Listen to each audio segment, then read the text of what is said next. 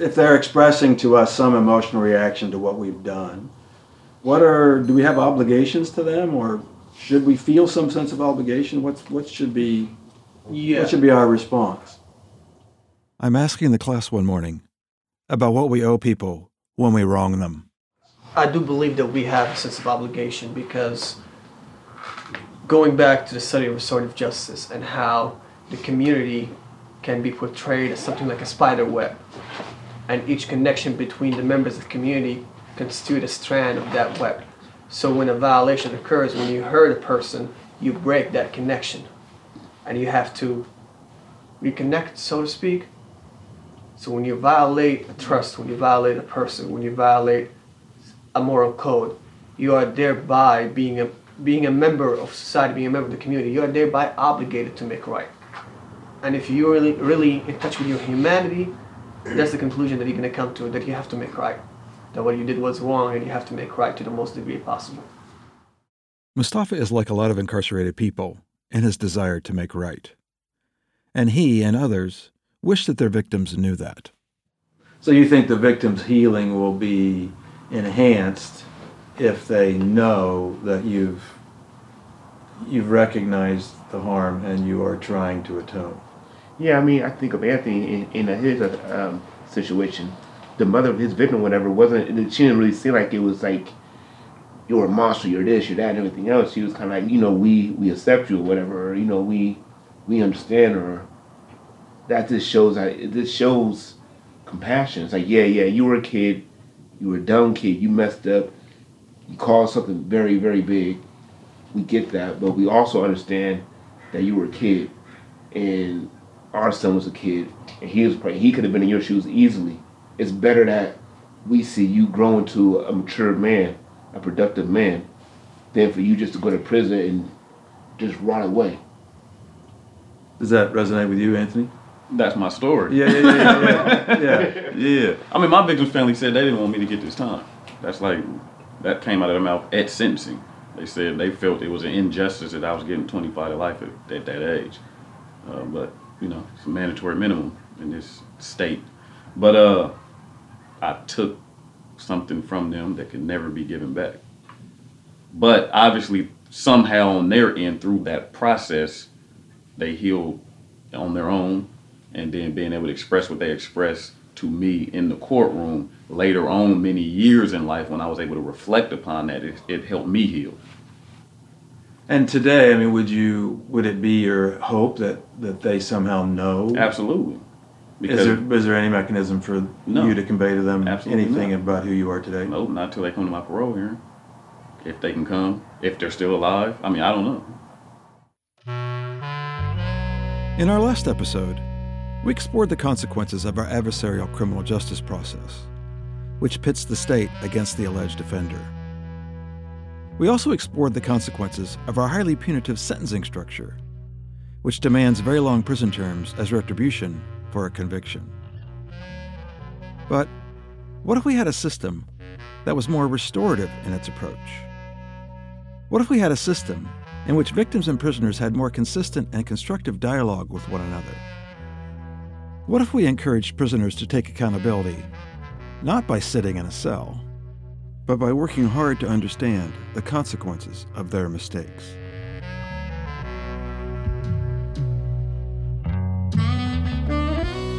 This is Making Amends. I'm Steve Herbert. I used a rare degree of access to the Oregon State Penitentiary to explore how many prisoners deal with the past and how they search for a way to atone. In this episode, I want to explore how a restorative justice approach might work differently than our current punitive one. I want to consider whether both victims and perpetrators might benefit from communicating with one another, and whether we can create environments where convicted criminals more actively assume accountability for the wrongs they committed.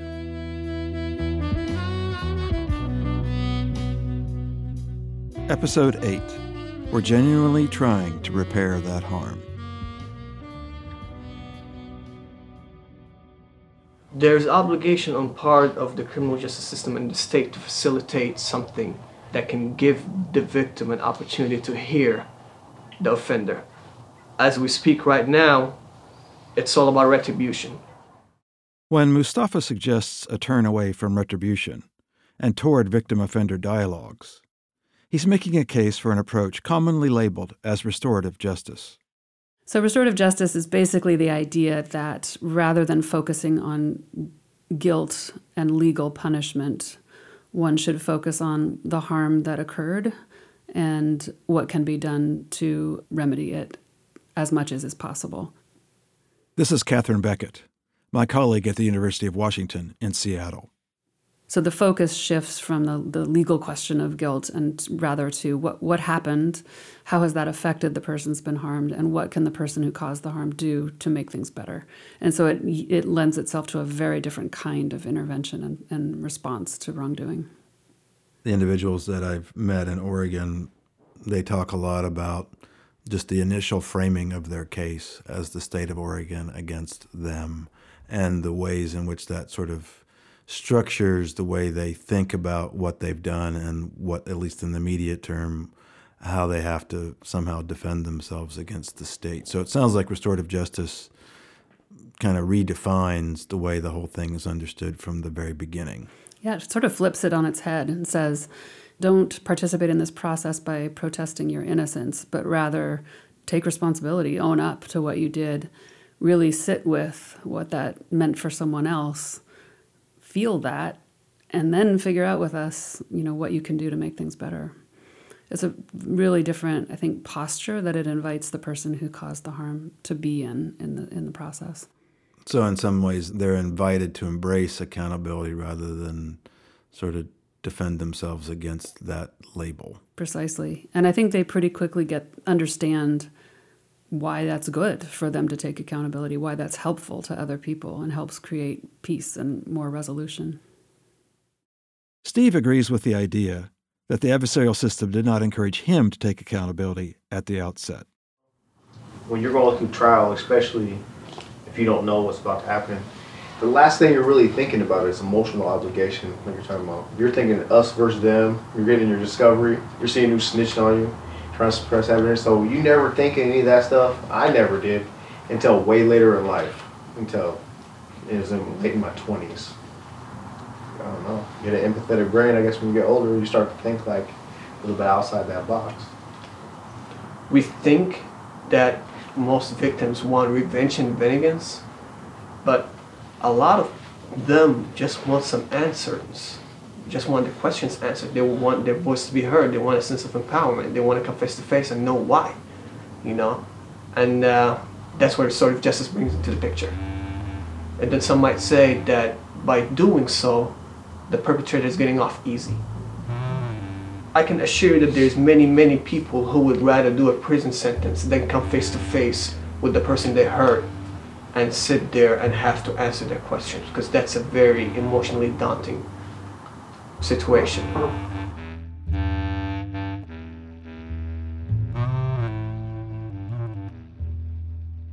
An emotionally daunting situation, perhaps, but one that members of my class would embrace.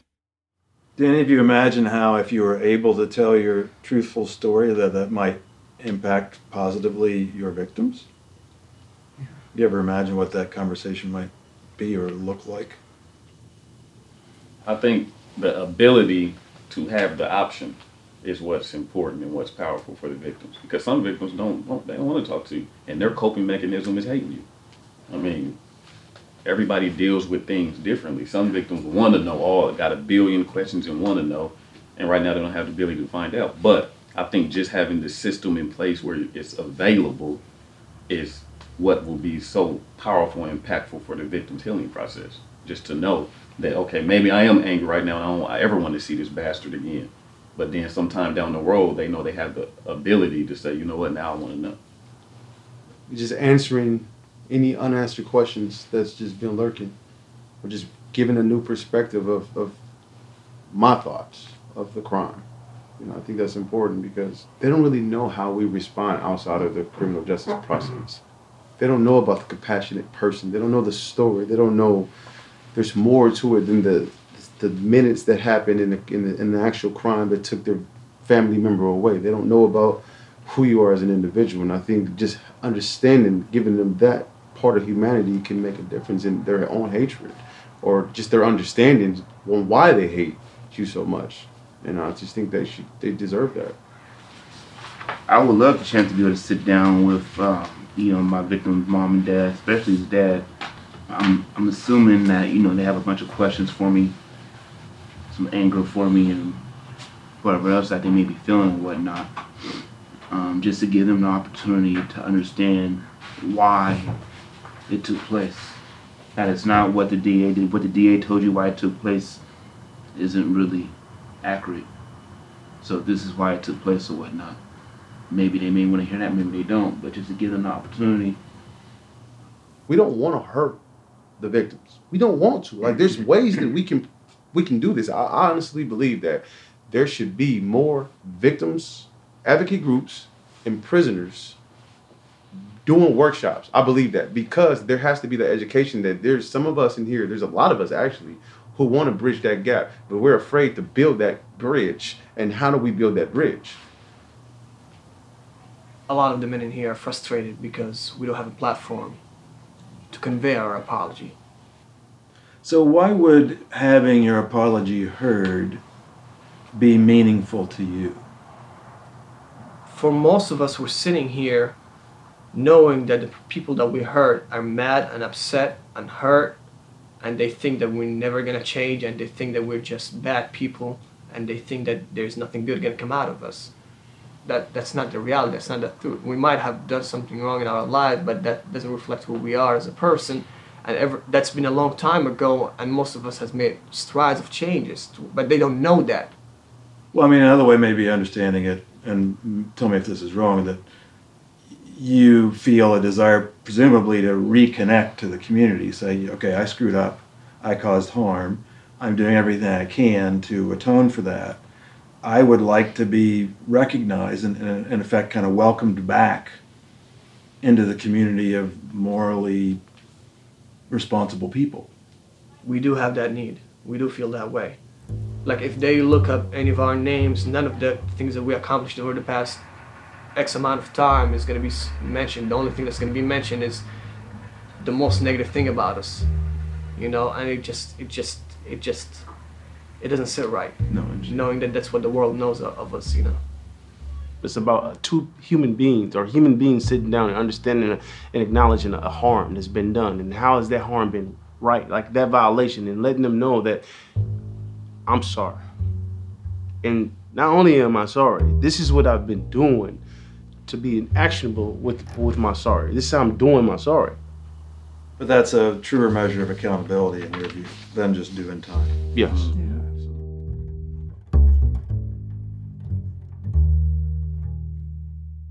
So, the men in my group would prefer to be held accountable through more than just doing time. For them, making amends means acknowledging the harms they've created and doing so as directly as possible, ideally with their victims. This, for them, is what it means to pursue restorative justice. This term, restorative justice, is an important one at the Oregon State Penitentiary. It's a catch all phrase for a range of classes and programs, all of them run in the chaplain's area of the prison up on the fourth floor. Steve is one of the newest members of the restorative justice community. So, when did you start coming up here? I've kind of been up here. I've taken a couple classes up here, so just kind of getting me around. And then different people have told me about what's going on up here. Actually, before that riot, I'd come up to a couple things up here too for restorative justice. But uh, as far as this class, recently. Interesting. So, what's the attraction? Um, I don't know, just to learn. It seems like the most amount of change that's happening in this prison system seems like it's more uh, has more of a real life effect that's happening up here. But up here, it seems like they're trying to actually make a difference. And how do you see that? Some of these classes and hearing what they're talking about, and hearing like some of the professors up here. Um, like I can see inside myself that I'm a completely different person than I was, or this is the only place I really found that. Like Steve, Cameron has a history with racially defined prison crews. Both of these men are white, and thus historically would not commingle with prisoners of color. Everything in prison is defined by race, um, for whatever reason. Uh, Chow Hall is racially segregated. Um, you know, who who you work out with has to be racially segregated.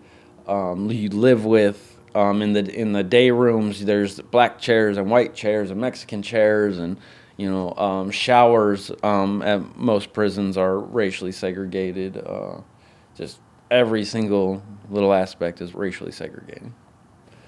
And I just uh, when I came in as a kid, I really um, I just drank the Kool Aid on everything. You know, this is what we did. All right, this is this is what it is. Um, really, I just never questioned it before. And when I, when I talk about um, the moral um, aspects that you have to decide for yourself, that w- it was such a big deal when I actually started questioning that. Like, why would I hate this guy or not, you know, do something with him just because, like, shouldn't I base it on his integrity as a man, on like who he is as a person, you know? And uh, I just started questioning everything, and uh, I came up with my own answers. So, like the moral choice to judge someone based upon their race. Yeah. This led Cameron to find a different sort of community on the fourth floor. He recalled a moment when he was on the floor and fell into a conversation with two other prisoners and a Jewish chaplain.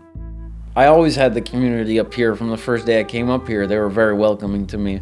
And it's funny, I um, one day I was up here uh, just hanging out, and I just remember like feeling a super strong sense of community and like camaraderie with them. And uh, I just found it funny, like it was rare that I ever found that on the yard, you know. But up here with with these guys who are seemingly, you know, uh, I'm a white guy there, uh, two black guys and a, and a, and a rabbi, and um, with them, I felt a strong sense of community and you know uh, purpose and uh, just a good feeling, you know. And that was, I'm not gonna say I never felt that on the yard, but I rarely, you know, that, that was a, a rare thing to, to find anywhere. But it felt good that I could still have that community and that, that, that feeling, but in a positive action. While, while pushing positivity out there, I could still have that community.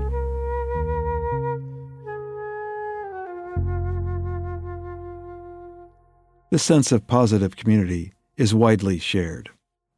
I think most of that code, at least prison code, and uh, kind of sort of thrown out of the door the moment you step into a restorative justice environment, and that's the power of that yeah. environment is that it enriches and it encourages you to cultivate your inner self and mm-hmm. discover who you are and discover what you got in common more so than what you got different with other mm-hmm. people we're all here to learn and build off each other. You know, we're here as a team and we're here as a group trying to build and figure it out because none of us have it figured out. Mm-hmm. Not one of us in this room have it figured out.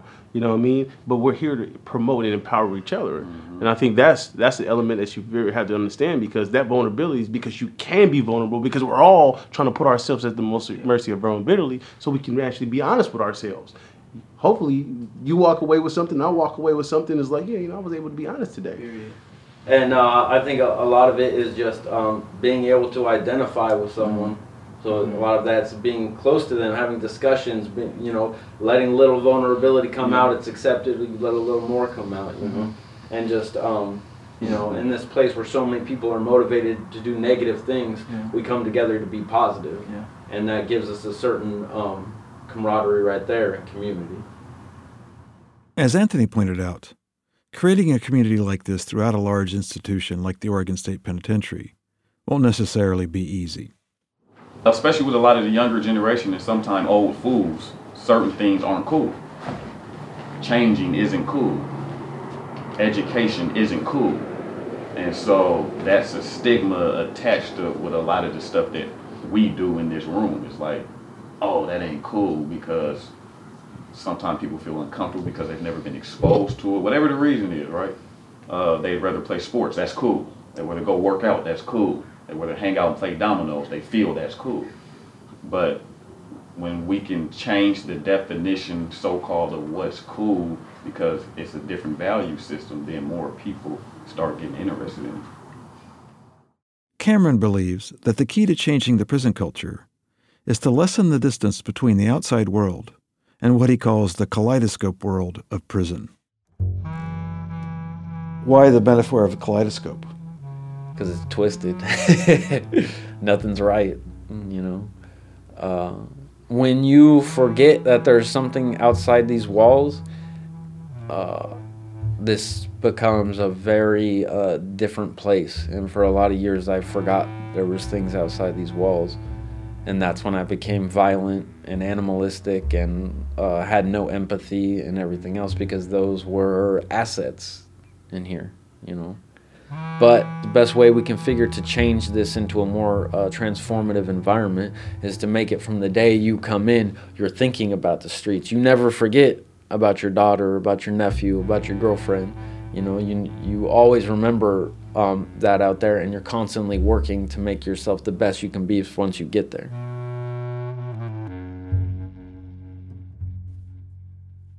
But how easy have we made it for people like Cameron to remember life on the outside?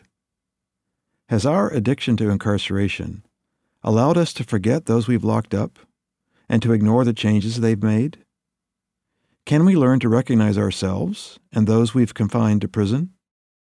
Think about the worst thing you've ever done. Right.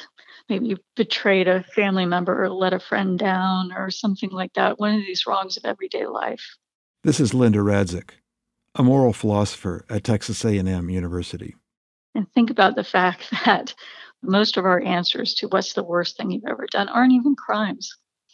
And a lot of things that are crimes are a lot less serious than the worst things we've ever done to one another, right? So if you've, you know, let down a family member who's now passed on, a lot of us are in this same situation of needing to make amends, wanting to make amends, and tragically being unable to do it fully.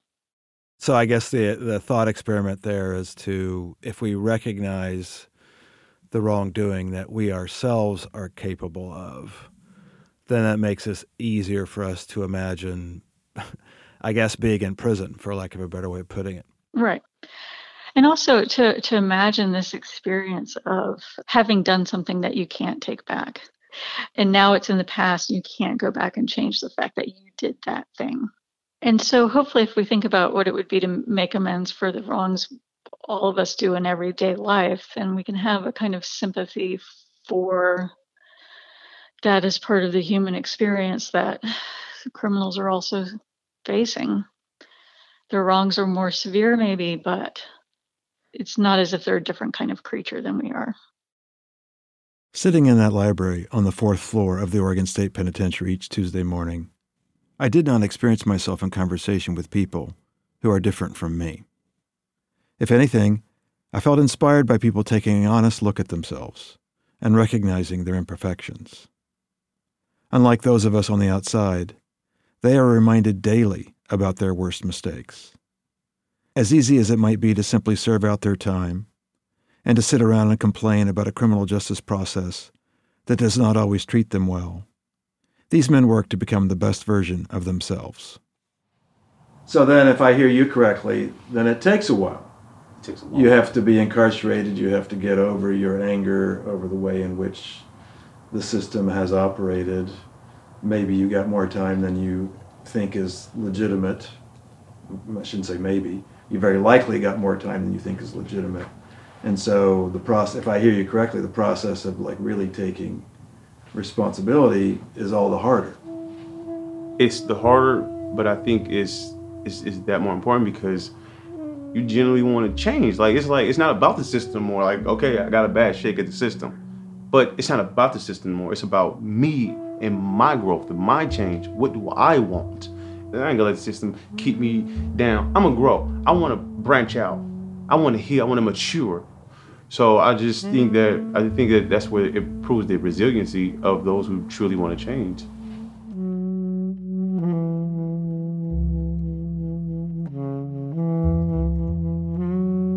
And if that change does occur, do we not owe it to people like Theron to recognize that?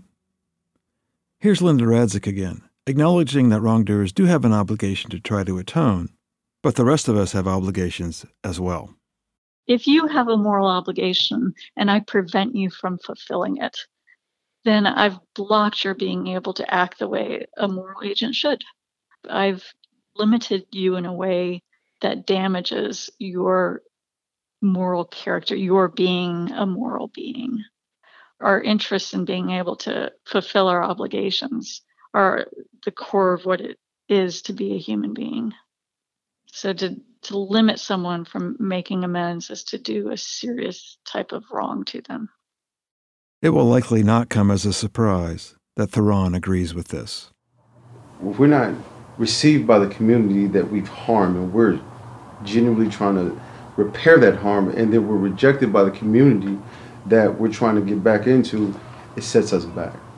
We're told that we should take responsibility. We've taken that. We're told that we should find ways to pursue something for ourselves in order to maintain some type of success. And then we're rejected by the society that tells us this. I think that is a that would be a strong contradiction to the, the healing process. This, then, might be what it fully means to make amends. The wrongdoer recognizes the harm they've caused and seeks to make matters right by trying to be the best person they can, by trying to help others. And the rest of us recognize those efforts and work to welcome them back to our moral community. Because if they are trying to restore the moral fabric that they tore, don't we have an obligation to recognize that? So, one last thing to think about. So, ideally, if there's a, an offender victim dialogue and everything goes well, in many people's view, the best possible outcome is that the victim offers some degree of forgiveness toward the offender. So I'm curious about, from your all's perspective, you know, how important that is to you, the thought that you might be forgiven, if and also if you if you if, you, if the possibility to be forgiven from by somebody on the outside is not a possibility, how important has it been to your growth to try to forgive yourself, and to the extent that you've worked on that, sort of what does that look like? It's been important. It's been everything for me to try to forgive myself. I mean, that's if I can't forgive myself, then I can't really move on because I'm gonna be stuck. But you have, I had to recognize that I did the wrong to be forgive myself because what am I forgiving myself if I can't acknowledge that I've done anything wrong? I want to be forgiven from anyone else, but I don't think that it is necessarily the priority because some people might not forgive, you know, and if they don't forgive, does that should I limit myself to that acceptance of forgiveness? No, I forgive myself. I push forward. I try to put positive things in the in the atmosphere into to the world, and and that's what I can do. That's all. That's that's my effort. That's my struggle. You know, if they forgive me, then it can contribute to that motivation. It can contribute to that humanity. But I've forgiven myself, and that's what's important. Then I can help people. Making Amends is written and produced by me, Steve Herbert. Our production crew includes Jesse Beckett Herbert, Tyler Bonilla, Emma Embleton, and Daniel Gunther. Our website and marketing crew includes Nadra Fredge, Kate Borelli, and Liz Gardner. Music by Jesse Beckett Herbert and Tony Lefebvre. Our theme song was recorded at the Oregon State Penitentiary with Austin Clark, Chad Hamlin, and Mitch Lewis. Recording assistance at the penitentiary provided by Chad Hamlin. Learn more at our website, makingamendspodcast.com. This is our last episode of Season 1. We have bonus episodes planned, so please subscribe so that you'll be aware of them. Also, stay tuned for information about future seasons. If you want to support our work, please do so through our website. Your contributions will help ensure our continued work examining aspects of our criminal justice process. This season was only made possible through the generosity and thoughtfulness of many people not all of whom I have time to acknowledge. I did want to thank my transcription crew, which included Tina Guy, Eleanor Jones Toutant, Manjeet Kaur, Mandy Sandhu, Anthony Stokes, and Toshi Yanai. Thanks for the constructive feedback from Bryce Ellis, Maya Enzi, Clara Manahan, Sabrina Page, Maida Rahman, Annika Steve, and Iris Wagner. Thanks to Tom Stiles for help with editing software and with recording our music. Thanks also to folks at the Oregon Department of Corrections and the Oregon State Penitentiary especially Jennifer Black, Karuna Thompson, Avraham Perlstein, and Sterling Cunyo.